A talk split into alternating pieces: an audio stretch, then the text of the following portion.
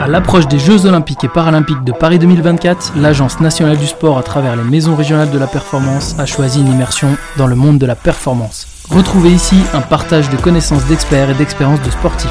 Bienvenue sur les podcasts de la performance.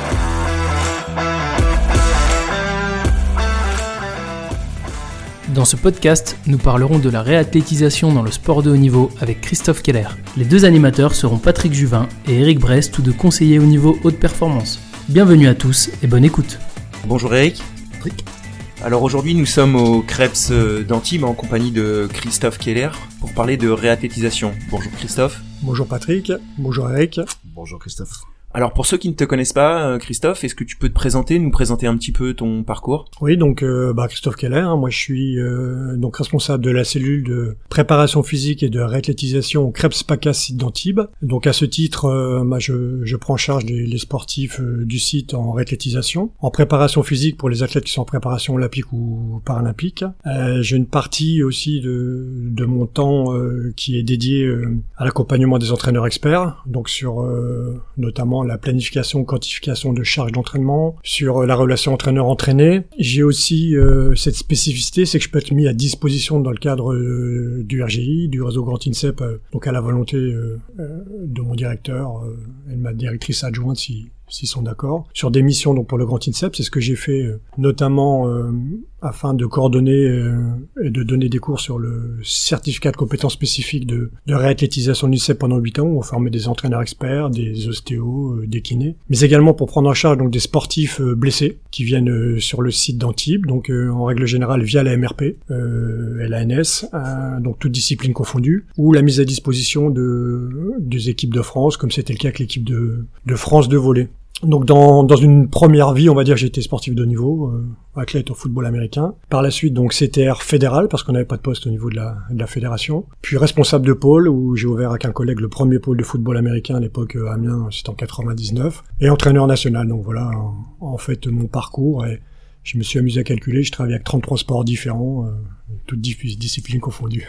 Alors, euh, moi j'aimerais que tu reviennes un petit peu sur euh, comment toi tu définis la réathlétisation et en quoi euh, diffère-t-elle de la rééducation traditionnelle? Ouais, c'est une, une, bonne question parce que c'est vrai que souvent on a du mal à, à, comment faire le à faire la différence entre les deux. Déjà, ce qu'il faut avoir à l'esprit, c'est que la réathlétisation, donc c'est un mot qui est relativement nouveau. Hein, si vous cherchez le mot réathlétisation, il n'existe nulle part hein, dans le dans le dictionnaire, il n'existe pas. Demain, vous voulez vous assurer en réathlétisation qu'une assurance vous prendra en charge, ils vous prendront pour faire de la préparation physique, mais le mot n'existe pas. Bien que ce mot commence à être, euh, on va dire, dans les us et coutumes. Euh, D'ailleurs, pour la petite histoire, j'ai vu qu'il y a même eu jurisprudence euh, sur un tribunal à Lille dans le football où avec un footballeur on a utilisé la non mise en place de la réathlétisation pour dénoncer une problématique entre un club professionnel. Donc c'est une avancée qui est extraordinaire. Donc pour répondre directement vraiment à ta question, en fait, lorsqu'on parle de rééducation, c'est la phase qui est la phase de soins euh, qui arrive directement après la blessure. Euh, donc après, un, on va dire un diagnostic d'un médecin, euh, des examens potentiellement complémentaires, hein, échographie, radiologie et autres, une prise en charge en soins avec un kinésithérapeute. Et souvent la difficulté avec la réathlétisation justement, je disais tout à l'heure que la réathlétisation en fait elle existait dès qu'il y a eu un,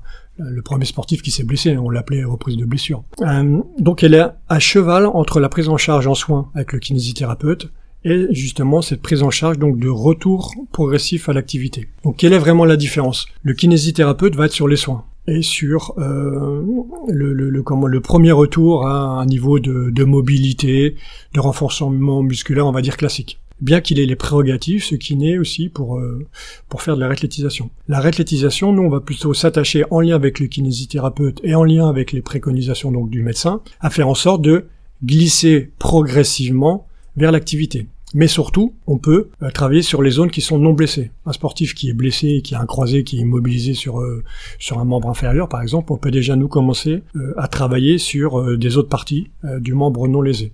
Donc la réathlétisation est à cheval avec. C'est un curseur qui, qui, qui, passe du soin, réathlétisation, et progressivement qui passe de la réathlétisation à la préparation physique. Donc souvent on me pose la question, on me, on me dit mais tu fais la réathlétisation, de la préparation physique ou de la kiné? En fait, on peut utiliser exactement le même outil.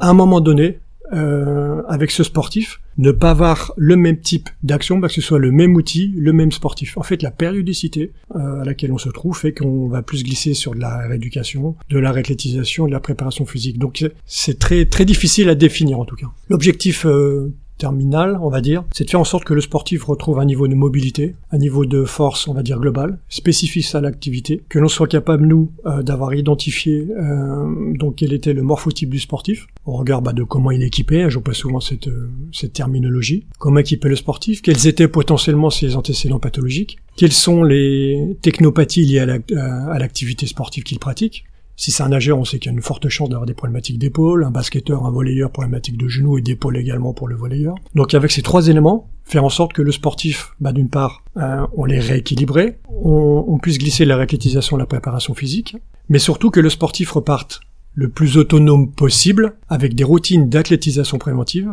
afin de limiter euh, les récidives blessures. C'est ça la grosse différence de la, de la avec des sports terrestres pour lesquels on va faire un retour d'activité très spécifique sur des déplacements pour les sportifs tels que le basket, le football américain, le football ou le handball. Alors Christophe, moi je t'ai vu à l'œuvre et euh, je sais que tu pars d'un constat euh, qu'on appelle un profilage dynamique ou un profilage fonctionnel.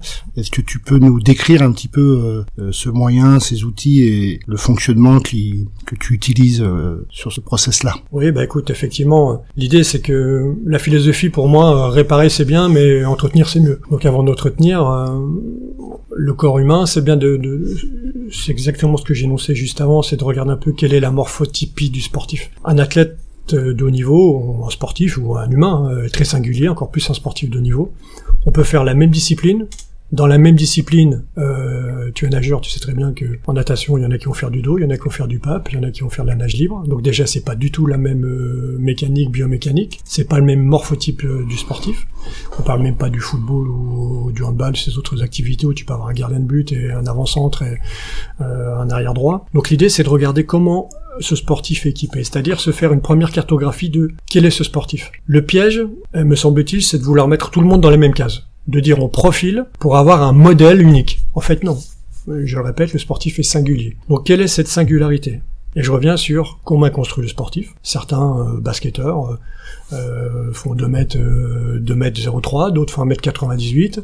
Il y en a qui ont des fémurs qui sont plus grands, même s'ils ont le même poste. Donc comment ce sportif va se déplacer? On revient toujours sur le potentiel, comment antécédent de blessure. On regarde comment équiper le sportif, on va regarder comment il va se mouvoir, c'est-à-dire quelles sont ses mobilités ça part des chevilles, ça part euh, genoux, hanches, coudes, euh, ça part du, du rachis, euh, qu'il soit cervical, lombaire, thoracique. En fonction de l'activité, donc on va regarder si effectivement il y a potentiellement des déséquilibres, et comment nous, parce que c'est pas une science exacte, on pourrait donc, au regard de ce morphotype, au regard de l'activité et donc de, de comment de, des technopathies que l'on connaît dans la discipline, je parlais des épaules pour quelque chose qui te parle, Natation, qu'est-ce que l'on pourrait mettre en place derrière pour limiter cette problématique de blessure? Mais dans limiter, derrière, souvent on me dit oui, tu fais du de l'athlétisation préventive. Oui, c'est comme ça que l'on l'appelle, mais en fait, je suis de renforcement musculaire. En fait, je suis déjà en train de développer des qualités, ou en tout cas, préparer le sportif à pouvoir s'entraîner. Parce que souvent on veut développer des qualités chez le sportif, alors qu'il est d'autant plus avec les nouvelles générations, déjà bien avant la Covid et encore plus maintenant, on a certains sportifs qui sont pas prêts à s'entraîner et à développer des qualités. Donc quelquefois, on les entraîne encore comme des sportifs comme il y a 10 ans, comme il y a 20 ans. On n'a plus les mêmes sportifs. On a des sportifs à ce jour euh, qui marchent de moins en moins, rien que ça. Euh, nous, à notre époque, ça fait très vieux soldat, mais on allait à l'école en marchant, on avait une balle de tennis, on jouait dans la cour. On ne parle pas de la période Covid où là, on empêchait de jouer dans la cour, où ils étaient dans des carrés avec euh, des élastiques pour que personne ne bouge. Donc en fait, on a des sportifs qui ne se mouvoient plus. Vous le voyez clairement dans la Krebs, dans notre institut national, parce qu'il est grand, donc il se déplace en trottinette. Donc ça veut dire quoi? Ça veut dire qu'on a perdu globalement en mobilité, que ce soit cheville, que ce soit bassin.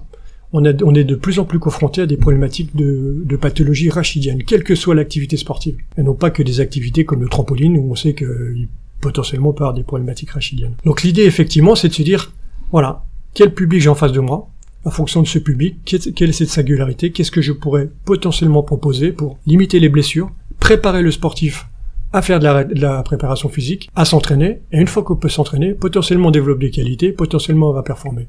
Et pas euh, en fait euh, partir à l'envers. Tu me parlais tout à l'heure de, des professionnels de santé comme les kinés ou les médecins. Euh, comment est-ce que toi tu travailles avec ces personnes-là quand tu as un sportif qui est blessé?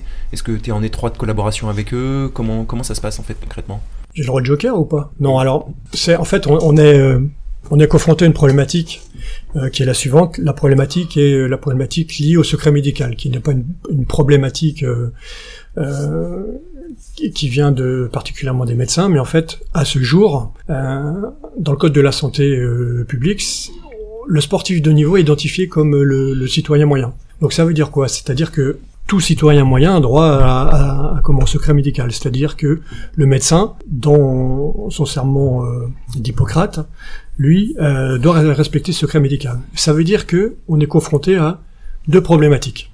La première problématique, c'est que le médecin, si un sportif lui demande de ne pas donner l'information sur la pathologie dont il souffre, a l'obligation de ne pas transmettre cette information. Moi, sur le terrain, j'ai besoin de savoir de quelle pathologie souffre le sportif. Si demain on me dit, euh, voilà, j'ai un sportif qui souffre d'une entorse, bah, j'ai besoin de savoir si c'est la cheville, le coude, le poignet, la cervicale, quelle est la localisation, et comment potentiellement en lien avec le kiné et l'examen qui été fait par le médecin, je peux prendre en charge le sportif, et il faut que tout le monde se staffe. Donc ça, c'est une réelle problématique à ce jour. Donc, on a deux types de, de configuration. Bah, soit le médecin, euh, en fait, il, il adapte cette problématique liée au secret médical, et c'est une vraie problématique pour eux parce qu'ils engagent leurs responsabilités, ça faut bien avoir conscience. Euh, et derrière, on a les informations, ça, c'est ce qu'on retrouve en équipe nationale. Hein. Un médecin en équipe nationale, imaginez bien que s'il donne pas l'information à l'entraîneur ou, ou l'ensemble du coaching staff, euh, en fait, il va pas pouvoir rester longtemps parce que là, on est vraiment dans l'urgence du haut niveau. Lorsqu'on est sur un établissement déconcentré en région, c'est pas du tout la même problématique. On peut avoir le même type de médecin euh, qui est confronté à deux problématiques différentes. Je suis sur une équipe nationale,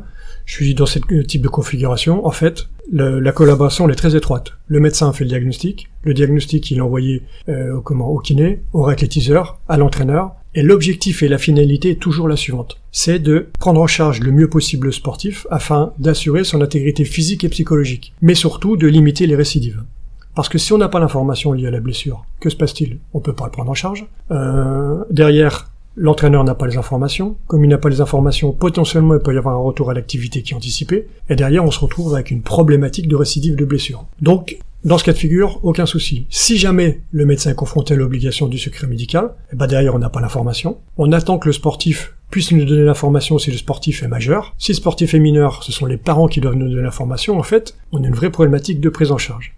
Et je reviens toujours à la même chose. L'idée, c'est pas spécifiquement de d'accélérer la prise en charge pour que le sportif revienne plus vite, bien que ça peut être une finalité, mais c'est veiller à, la, à, cette intégrité physique et psychologique afin de limiter cette récidive de blessures. Je vais vous donner des chiffres très concrets. C'est une étude qui a été faite par Borloo et, à l'INSEP à la fin des, Jeux Olympiques, qui démontre clairement la problématique à laquelle on est confronté à ce jour. Pour les Jeux de Tokyo, alors les chiffres exacts, je les ai plus tout à fait en tête, mais c'était, je crois, quelque chose comme 48% de nos sportifs sélectionnés aux Jeux. Donc j'insiste sélectionnés aux Jeux de Tokyo, qui ont été blessés dans les moins d'un an avant les Jeux Olympiques. Chez les médaillés, donc, c'était plus de 50% qui ont été blessés dans les moins de 6 mois, avec une semaine d'arrêt. À l'issue des Jeux Olympiques de Tokyo, ces mêmes 50% se sont reblessés dans les moins de 6 mois. Les Jeux de Rio, on était à 19% de sportifs blessés moins d'un an. Donc on a une augmentation exponentielle du nombre de blessés, et notamment du nombre de récidives. Je vais aller plus loin, on est confronté euh, avec différents sports à des pathologies d'accidenté de la route. C'est-à-dire qu'à ce jour, on a par exemple euh, euh, au judo, en lutte, des jeunes sportifs de 21 ans qui ont des prothèses de hanche. On a des problématiques au basketball, donc euh, dans les centres nationaux, avec des contropathies euh, de stade 3, stade 4, quoi. Donc ou derrière, euh, ces prothèses de genoux dans les moins de 5-10 ans. On a 16 ou 17 ans. Donc là, effectivement, le, le signal d'alarme, il est relativement important. Et c'est tout ce que l'on avait mis en place avec les collègues du réseau Grand INSEP et qui fonctionne plutôt bien qui revient sur ta question Eric, à savoir mieux anticiper, profilons les sportifs, regardons euh, leur morphotypie, essayons de mettre en place, de proposer des routines d'athlétisation préventive afin de les équiper à s'entraîner, afin de pouvoir s'entraîner et potentiellement développer des qualités. Je rebondis sur ce que tu viens de dire là, mais euh, tu nous parles de, de récidive. Euh, comment est-ce que toi, tu gères ce suivi à long terme post-réathlétisation? Alors moi, l'idée, déjà, comme je le dis aux sportifs et aux entraîneurs, je fais beaucoup de métaphores, donc je, dis souvent euh, à l'entraîneur, je vais manger la tête de ton sportif. Donc euh, c'est une image, hein, vous entendez bien. Donc ça veut dire quoi? Ça veut dire que le sportif, en fait, moi mon travail, lorsqu'il vient en réathlétisation, il faut que le sportif soit autonome lorsqu'il sort de la période de réathlétisation. C'est sûr que s'il vient trois jours, ça va être très compliqué. Qu'est-ce que j'entends par euh, être autonome? Être autonome, ça veut dire avoir pris conscience que, mais effectivement, je suis singulier. Comme je suis singulier dans une activité sportive, qu'elle soit individuelle ou collective, derrière, il faut que je mette en place tout un tas de, stratégies que j'évalue à environ 30% en plus du temps de pratique quelle que soit l'activité, qui sont des routines d'athlétisation préventive que je vais faire potentiellement avant les entraînements parce que mon préparateur physique, mon entraîneur, le réathlétisateur que, que je suis ne va pas le faire faire. Tu peux nous donner quelques exemples là de, de routines que tu mets en oui, place par exemple pour des, des, sports terrestres, des routines de renforcement de, de comment de ce que ce que j'appelle les hauts bancs de cheville, c'est-à-dire le, les fibulaires, euh, tout ce qui est le, le tibial antérieur, le fléchisseur de la luxe afin de stabiliser la cheville. Ça peut être des routines euh, de comment de prévention, d'échauffement, de prévention, de, de renforcement sur tout ce qui est euh, les épaules pour des nageurs, puisque Eric, euh, ça va lui parler euh, sur tout ce qui est les rotateurs externes, tout ce qui est les fixateurs d'omoplates. Et ensuite, la philosophie, ma philosophie de l'approche de la réathlétisation, mais notamment de l'athlétisation préventive, parce que là on parle de réathlétisation, mais en fait c'est déjà trop tard. Hein. Euh, mieux vaut, euh, moi je préfère entretenir euh, plutôt que d'aller réparer en fait.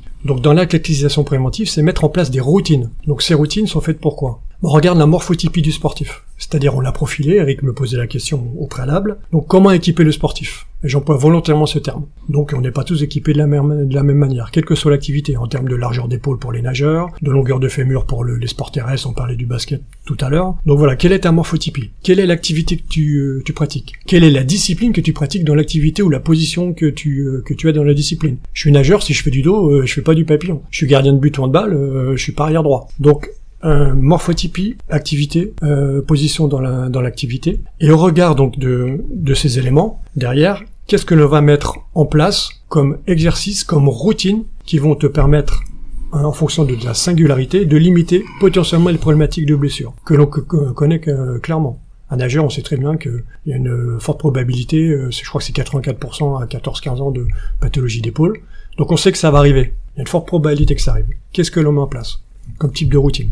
On sait qu'on est basketteur, jeune basketteur, on sait a euh, plus de 85% également de problématiques de tendinopathie patellaire. Donc qu'est-ce qu'on met en place comme euh, type de routine? Donc l'idée c'est ça, c'est d'identifier euh, quelles sont ce que l'on appelle les technopathies, c'est-à-dire les, les, blessures liées à la, à la, discipline, quelle est la morphotypie, c'est-à-dire comment est, comment est construit le sportif, quelle est la position ou l'activité en natation, si on fait de la brasse, on n'est pas en train de faire du dos, et comment on va mettre en place progressivement donc des exercices qui vont permettre de rendre autonome euh, le sportif. Je reviens sur euh, ton constat de tout à l'heure. Est-ce que, euh, alors je sais que les méthodes, ta philosophie, la façon que tu as travaillé, c'est bien diffusé, tu l'as dit tout à l'heure, dans le, dans le réseau Grand INSEP, euh, le réseau des, des établissements et je pense de certaines fédérations. Euh, mais est-ce que nous, en termes de globalité de notre écosystème, ce serait pas quelque chose qui serait intéressant de, de, de, de, faire connaître de nos collègues formateurs qui sont auprès des, des, futurs éducateurs sportifs qui ont vocation à, à démarrer les activités d'entraînement avec les plus jeunes de, de, nos sportifs et que justement ça se diffuse jusqu'à ce, jusqu'à ce niveau d'un d'intervenants et c'est peut-être un point sur lequel euh, on aurait tous à réfléchir, euh, je pense. Eric, tu mets l'accent sur quelque chose de très important parce que tu le, tu le dis clairement, euh,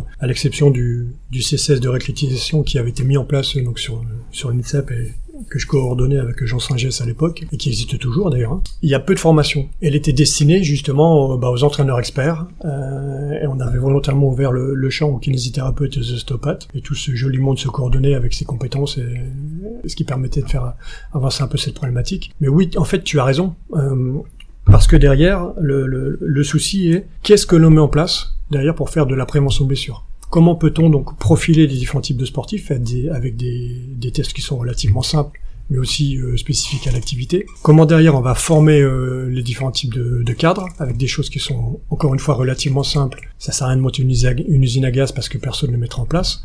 Et, derrière, pour euh, potentiellement limiter cette problématique de blessure. Donc on a tout intérêt justement à faire en sorte de former euh, les collègues pour derrière limiter cette problématique de, de blessure qui est exponentielle. Je l'énonçais juste au préalable, 50% de nos sportifs médaillés sont blessés en fait. Donc, sauf erreur de ma part, on n'a pas le, le, même potentiel d'athlète que la Chine, euh, que les États-Unis, euh, euh, que la Russie avec s'ils reviennent, on va dire, aux manettes un jour ou l'autre. Donc, c'est très problématique. Donc, effectivement, une formation donc euh, de cadre, on va dire, global qui pourrait être mis en place euh, sans faire une usine à gaz, hein, sur les éléments, euh, on va dire, basiques d'un profilage dynamique classique. Quels exercices pourrait-on prodiguer en lien avec le médical et le paramédical, parce qu'il faut que tout le monde travaille dans la même direction. Effectivement, oui, c'est quelque chose qui me semble indéniable, parce que là, le, la courbe de blessés, elle est exponentielle et de retour de blessure ou de, de récidive de blessure en fait. Euh, de ce fait, euh, euh, comment tu différencies la réathlétisation lorsqu'il s'agit des- des- d'un jeune athlète en, en pleine croissance? Ouais, ça c'est une très bonne question aussi. Donc, euh, on va dire en son temps, lorsque j'étais au football américain avec des collègues, on, a on avait développé le développement sur le long, long terme donc de, de l'athlète footballeur américain, euh, en lien avec Charles Cardinal, qui était le précurseur de ce qui a été fait au Canada, donc euh, sur le, le développement sur le long terme au, Canada, en regardant justement ce que l'on peut faire entre, c'était de 7 à 80 ans, je crois, c'était le, voilà. en fait 7 ans on commence l'activité, 80 ans, enfin après l'activité sportive, on redonne à l'activité en fait. Donc l'idée c'est quoi? Ah bah, C'est déjà de regarder encore une fois quelle est la différence euh, en termes de, de comment d'avancée de l'âge biologique versus l'âge chronologique du sportif. Parce que trop souvent on a tendance, notamment dans les sports collectifs, où c'est des sports à catégorie en fait. Hein. Donc euh, vous avez des sportifs euh, de je dis n'importe quoi, au basket, au football, ils ont 13 ans. Mais il y en a qui ont déjà 15 ans. Il y en a, il a encore 11 ans. Donc en fait, comment peut-on adapter les entraînements, donc notamment en préparation physique, parce qu'on n'est pas du tout dans les mêmes phases en termes de, de comment de problématiques, on va dire euh, musculo-tendineuses, euh, ostéo-articulaires. Certains sont en fin de maturation, d'autres pas. Donc comment on adapte en fait euh, les entraînements en fonction de, de comment de l'âge biologique du, du sportif. Donc effectivement, ça c'est une, une grosse problématique que l'on rencontre dans certaines disciplines. Euh, nous on a fait ça au football américain, ils font ça au Canada depuis des années. Je crois que c'était un constat suite à euh, c'était peut-être Athènes où ils avaient eu zéro médaille le Canada, ils avaient dé- décidé de mettre en place euh, ce, ce développement sur le long terme. C'est quelque chose, nous, enfin moi que j'essaie de, de- d'initier depuis de longues années. En fait, il faut individualiser, et c'est très compliqué dans des activités comme le basket, le handball ou autres, parce que derrière, ça veut dire qu'on est sur un collectif, mais dans le collectif, on a des individualités. Un exemple très concret, c'est que la Belgique, il y a une dizaine ou quinzaine d'années là, petit pays quand même, hein, je parle du football notamment, ont décidé eux de de modifier euh, complètement les, surfaces de jeu. Donc en fonction des âges chronologiques et biologiques des sportifs, et non pas de, de l'âge calendaire. C'est-à-dire qu'au football, ah ben, si vous étiez plus euh, à maturation, vous jouez avec des, jeunes footballeurs qui étaient euh, au même niveau de maturation que vous. Dans certains championnats, il n'y a même pas de classement, donc ils comptent même pas les buts, ils comptent même pas le classement. Donc ils ont développé l'activité sur un petit pays euh, qui est la Belgique quand même, avec un niveau qui est maintenant dans le top 5, je crois, mondial. Donc je pense que là aussi notre notre vision globale de ce qu'est le jeune sportif parce qu'il faut pas oublier quand même que ça, c'est des études de, de- je crois que c'était Art qui a fait ça, je crois que c'était 56 ou j'ai plus la date en tête, qui disait qu'en fait, euh, 80, entre 85 et 90% des jeunes sportifs champions du monde, champions d'Europe disparaissaient par la suite. Parce qu'ils sont en maturation précoce, mais que derrière, en fait, parce qu'ils sont en maturation précoce, ils vont performer lorsqu'ils sont dans l'activité, on va dire, euh, cadet junior, et après ils disparaissent de l'écosystème.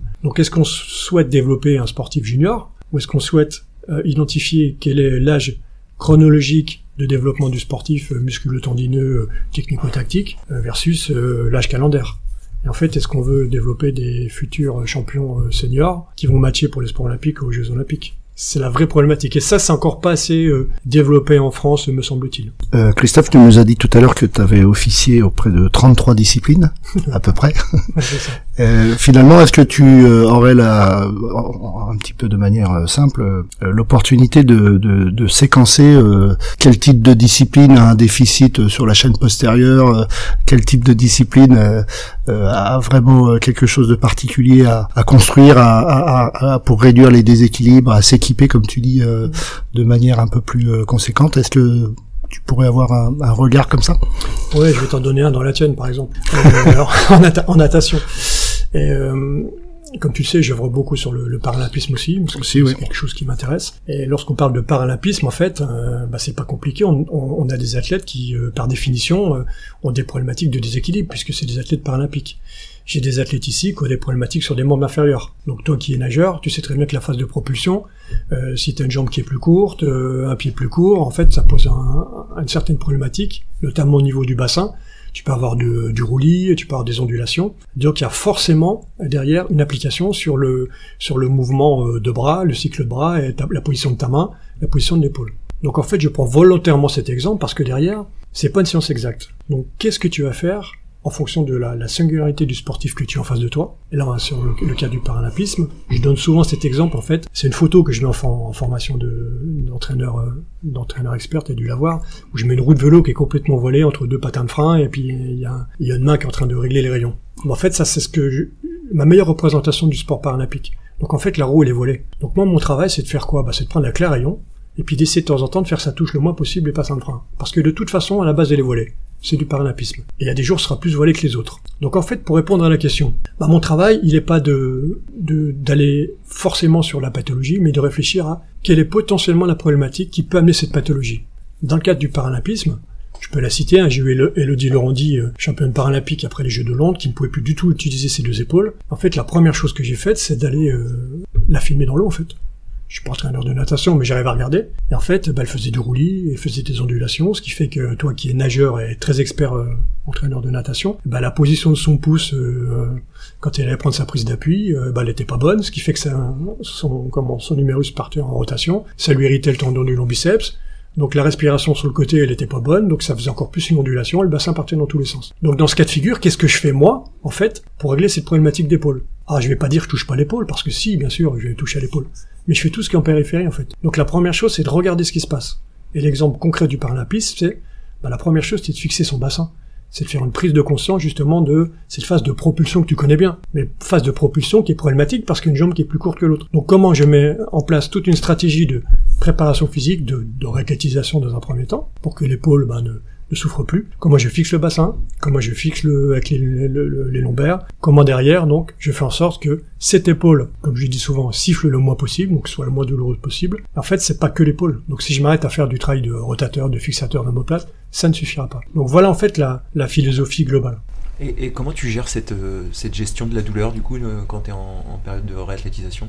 Alors oui, très bonne question. Moi, la première chose que je que je fais, on a un petit un petit tableau lorsque lorsqu'on arrive, lorsqu'ils arrivent dans la salle. Et, le sportif arrive et en fait, euh, il va clairement remplir ce tableau en me disant voilà quel est son, son niveau de fatigue, son niveau d'anxiété, euh, quelles euh, ses douleurs. Mais déjà en regardant. Euh, alors autant je suis euh, spécialiste de la planification, de la quantification de charge d'entraînement, de la préparation physique, et je vais tout planifier, tout quantifier. Autant en réclétisation, celui qui va vous dire qu'il planifie la séance de réclétisation, va falloir qu'il m'explique comment il fait. Parce qu'en fait vous pouvez pas planifier.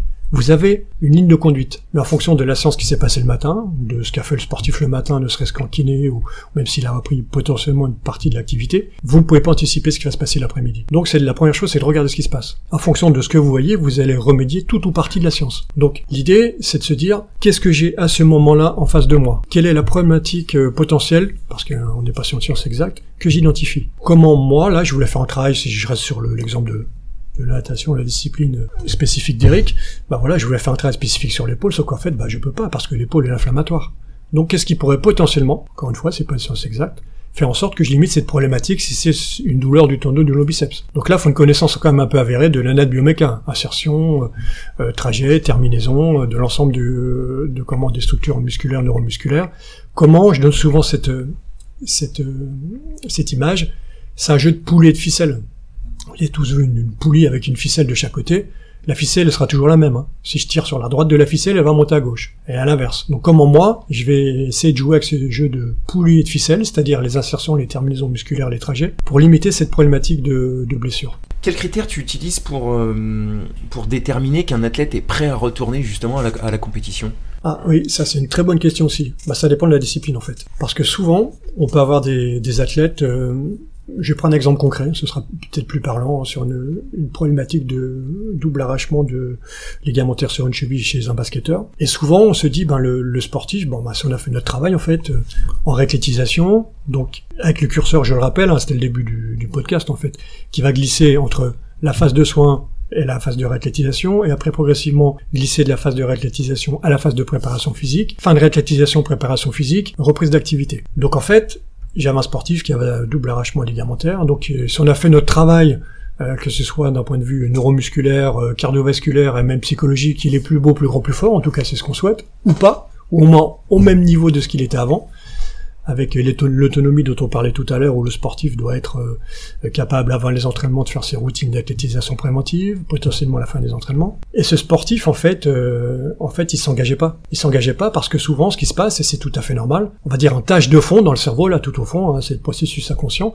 En fait, lui s'engage pas. Il va pas s'engager à, euh, à faire un saut parce que lui, son cerveau, il a marqué derrière qu'il y a une blessure. Donc moi, mon travail, c'est de faire en sorte de que cet indicateur de confiance, et ça il est en lien avec le médecin, il est en lien avec le kinésithérapeute, que cet indicateur de confiance permette au sportif d'aller se rengager, c'est-à-dire faire son impulsion basket et atterrir sur sa cheville. Donc tout mon travail, il est une fois que tout le renforcement musculaire, neuromusculaire, euh, tout le travail en périphérie que je décrivais tout à l'heure là sur le nageur ou potentiellement pour limiter la problématique d'épaule, c'est pas forcément l'épaule que je vais travailler, même si je vais le faire. Euh, derrière lui, psychologiquement, il soit en mesure de pouvoir s'impliquer dans l'activité. Souvent, je, je donne cet exemple c'est le refus d'obstacle, comme un cheval.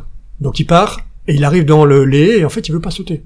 Donc comment moi je fais en sorte que psychologiquement ce sportif intègre de manière inconsciente, c'est un processus inconscient, qu'il n'y aura pas ce refus d'obstacle. Et ça, c'est vraiment le dernier indicateur en lien avec l'entraîneur, parce que ça se fait aussi en lien avec l'entraîneur, qui permet au sportif de pouvoir se réengager dans l'activité. S'il n'y a pas ça, c'est très compliqué. Bah moi j'ai une dernière euh, question du coup, euh, Christophe. Euh, on est en, année olympique. Est-ce que tu as quelque chose à nous partager sur la préparation des Jeux olympiques de Paris? Écoute, à te partager, non. Je pense qu'il y a une bonne dynamique. Je sens une bonne dynamique, notamment notamment de la NS. J'ai quelques sportifs en charge. Euh, j'ai une nageuse paralympique, euh, j'ai Agathe Poli, euh, qui est dans une bonne dynamique olympique en fait, euh, qui est arrivée, c'est sa troisième année. C'est un petit peu compliqué parce qu'en fait elle arrive dans un nouveau écosystème avec une nouvelle méthodologie de travail qui a fallu qu'elle s'approprie, notamment, comme on en parlait tout à l'heure, en athlétisation préventive, euh, suivi de séances de musculation. Euh, J'ai Corentin Hermono aussi, qui est ici le, cycliste cycliste sur piste, qui était, qui était là pour une problématique pathologique et qui, en phase de,